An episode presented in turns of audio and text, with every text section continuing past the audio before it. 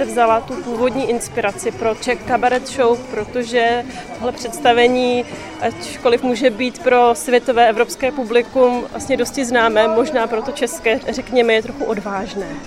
Ano, je odvážné, to s vámi souhlasím. Nicméně, když člověk eh, neskusí nic nezískat, nápad vznikl, no je to fakt takový dětský sen, to je, to je zvláštní, že mě to provází opravdu od toho dětství. Já jsem vystudovala Pražskou konzervatoř, takže jsem činoherní herečka. Pořád jsem se jako vracela do těch starých dob a dokonce si i myslím, že jsem se narodila ve špatné době. Vždycky mě lákal ten Hollywood, milovala jsem starý americký muzikály a já jsem pracovala v televizi jako dramaturg a dostala jsem na stůl takový jako kus, zkus vymyslet nějaký koncept pro jeden živý přenos. Živý přenos se nekonal, protože tvůrcům, tedy těm televizním, to připadalo jako nesplnitelný, to, co jsem jim předložila předložila na tom papíře, mi řekli, no to zní báječně, a tohle v životě nikdo nezvládne. Tak eh, jsem si řekla, tak když mi věříte, tak já vám to dokážu a udělám to v divadle. Opravdu jsem takhle úplně v obyčejně nad tím začala přemýšlet. Samozřejmě pak jsem našla tu správnou kreativní partu k sobě, Šárku Šedivou, Felicitu Prokešovou, Ségru mojí. Takhle jsme postupně ten projekt opravdu vyprofilovali, až dneska jsme České národní varieté s pevnou scénou v divadle Hiberny. Jak náročné bylo ze začátku poskládat eh, to vystoupení, že je hodně energické pro opakuje se tam i hodně té filmové hudby, muzikálový. Jak jste postupovala při tom konceptu?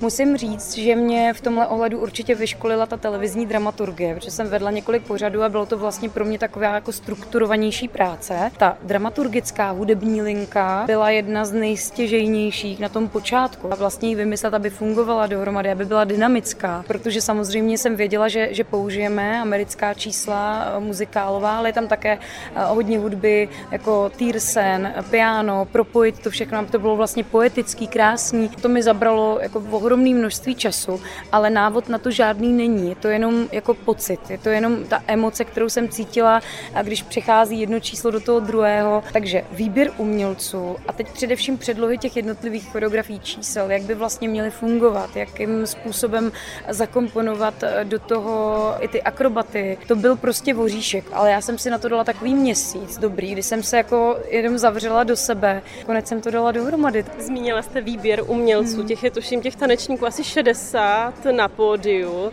Jak jste je vybírala a ty některé akrobatické čísla i ty taneční čísla hmm. jsou velmi náročná, tak jak bylo těžké je připravit na celé to dvouhodinové vystoupení?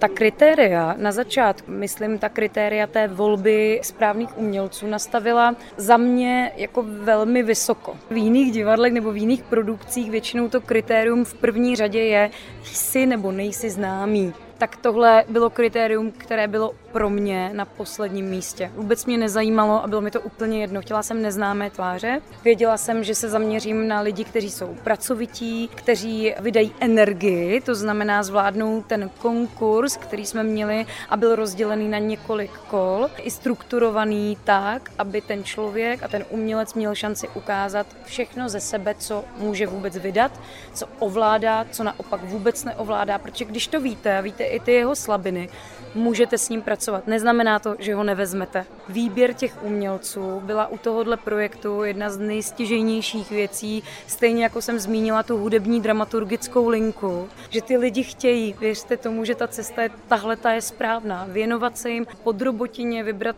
vybrat fakt lidi, kteří jsou jako něčím výjimeční. Ještě důležitým aspektem celého toho představení jsou i kostýmy tím, že jste zmínila číslo 800, tolik jich prostřídáte.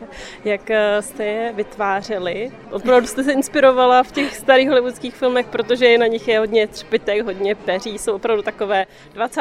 léta, takový ano. Charleston kabaret první řadě jsem vlastně věděla, že chci navázat na historii varieté v Praze. Ať už právě tu hudební dramaturgii, ať už vlastně ten výběr potom eh, samotných těch čísel. Ale docela důležitým faktorem bylo říct si jasně, jestli chci pokračovat historicky a navazovat na varieté jako historicky a opakovat těm divákům to, co už jsme viděli, to, co už tady bylo a, a navážeme na tu, na tu starou Prahu. A, a tam právě byl přesně ten zlomový bod, kdy jsem si řekla, že takhle to nechci. Já jsem věděla, že půjdeme mainstreamově, a myslím, že ta stará doba by úplně nebyla už jako i pro tu mladou generaci jako vlastně fajn. Takže my uděláme kabaret, mainstreamový, moderní, progresivní, No a s tím souvisí právě ten výběr těch kostýmů. To znamená, že ano, měla jsem jako předlohu určitě Gretu Garbo a Marilyn Monroe a už i ty muzikály americký tak, tak jsou udělaný, takže člověk má se čím inspirovat. Ale hlavně jsem věděla, že to musí být pestrý, barevný, opravdu glamour, precizně provedený, nejen vizuálně, ale i prakticky, protože se převlíkají opravdu na každé číslo.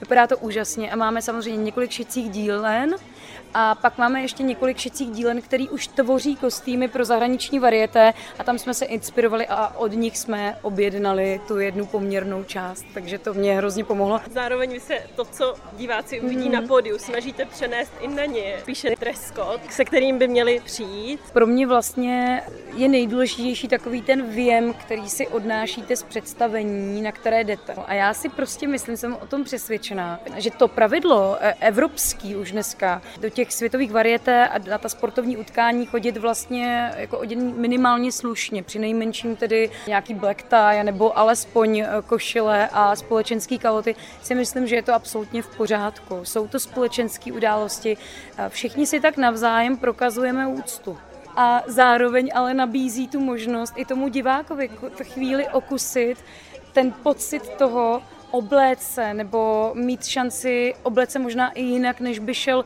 normálně do divadla nebo než by šel minimálně na, třeba na ulici. Takže proto jsem zvolila Creative Black Tie, teda společenská roba, nebo cokoliv, co byste si oblekli normálně do divadla na představení, myslím v té slušné formě. Ta Creative Black Tie je vlastně přesně můžete pustit tu úzdu té vaší fantazy. Vezmu si společenský šaty, vezmu si lodičky, ale proč by nemohly být tygrový a mít k tomu růžový klobouk kluk a, a vzít si přesto sako, který mám prostě rád a je chlupatý. A to si myslím, že je správně. To znamená, přijdu slušně, ale přijdu po svým, tak aby vlastně se propojila přesně ta duše těch diváků a toho tý show a toho představení. Six, squish, ah, ah.